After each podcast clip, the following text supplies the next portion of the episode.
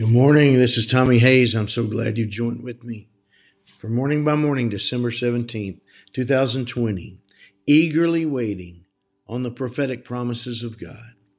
Good morning, Lord Jesus. I'm listening for your leading and resting in your presence to begin my day in the communion of prayer with you, Father, Son, and Holy Spirit of God. Scripture comes to mind today from Luke chapter 2. At the time, there was a man in Jerusalem named Simeon. He was righteous and devout and was eagerly waiting for the Messiah to come and rescue Israel. The Holy Spirit was upon him and had revealed to him that he would not die until he had seen the Lord's Messiah. Luke 2, verses 25 to 26. Simeon was full of expectant faith. He was eagerly waiting for the Messiah.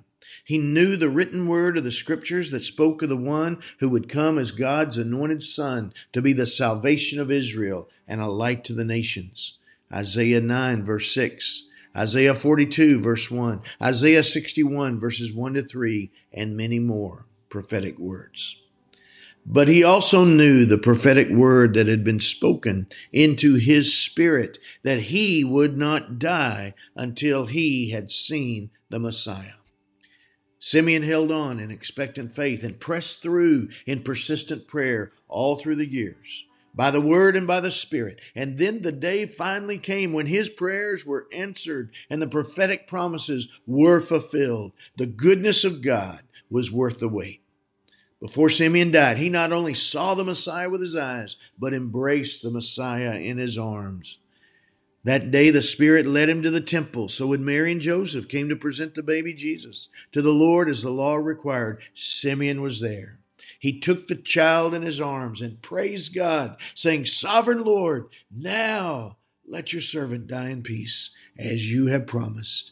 I have seen your salvation, which you have prepared for all people. He is a light to reveal God to the nations and he is the glory of your people Israel.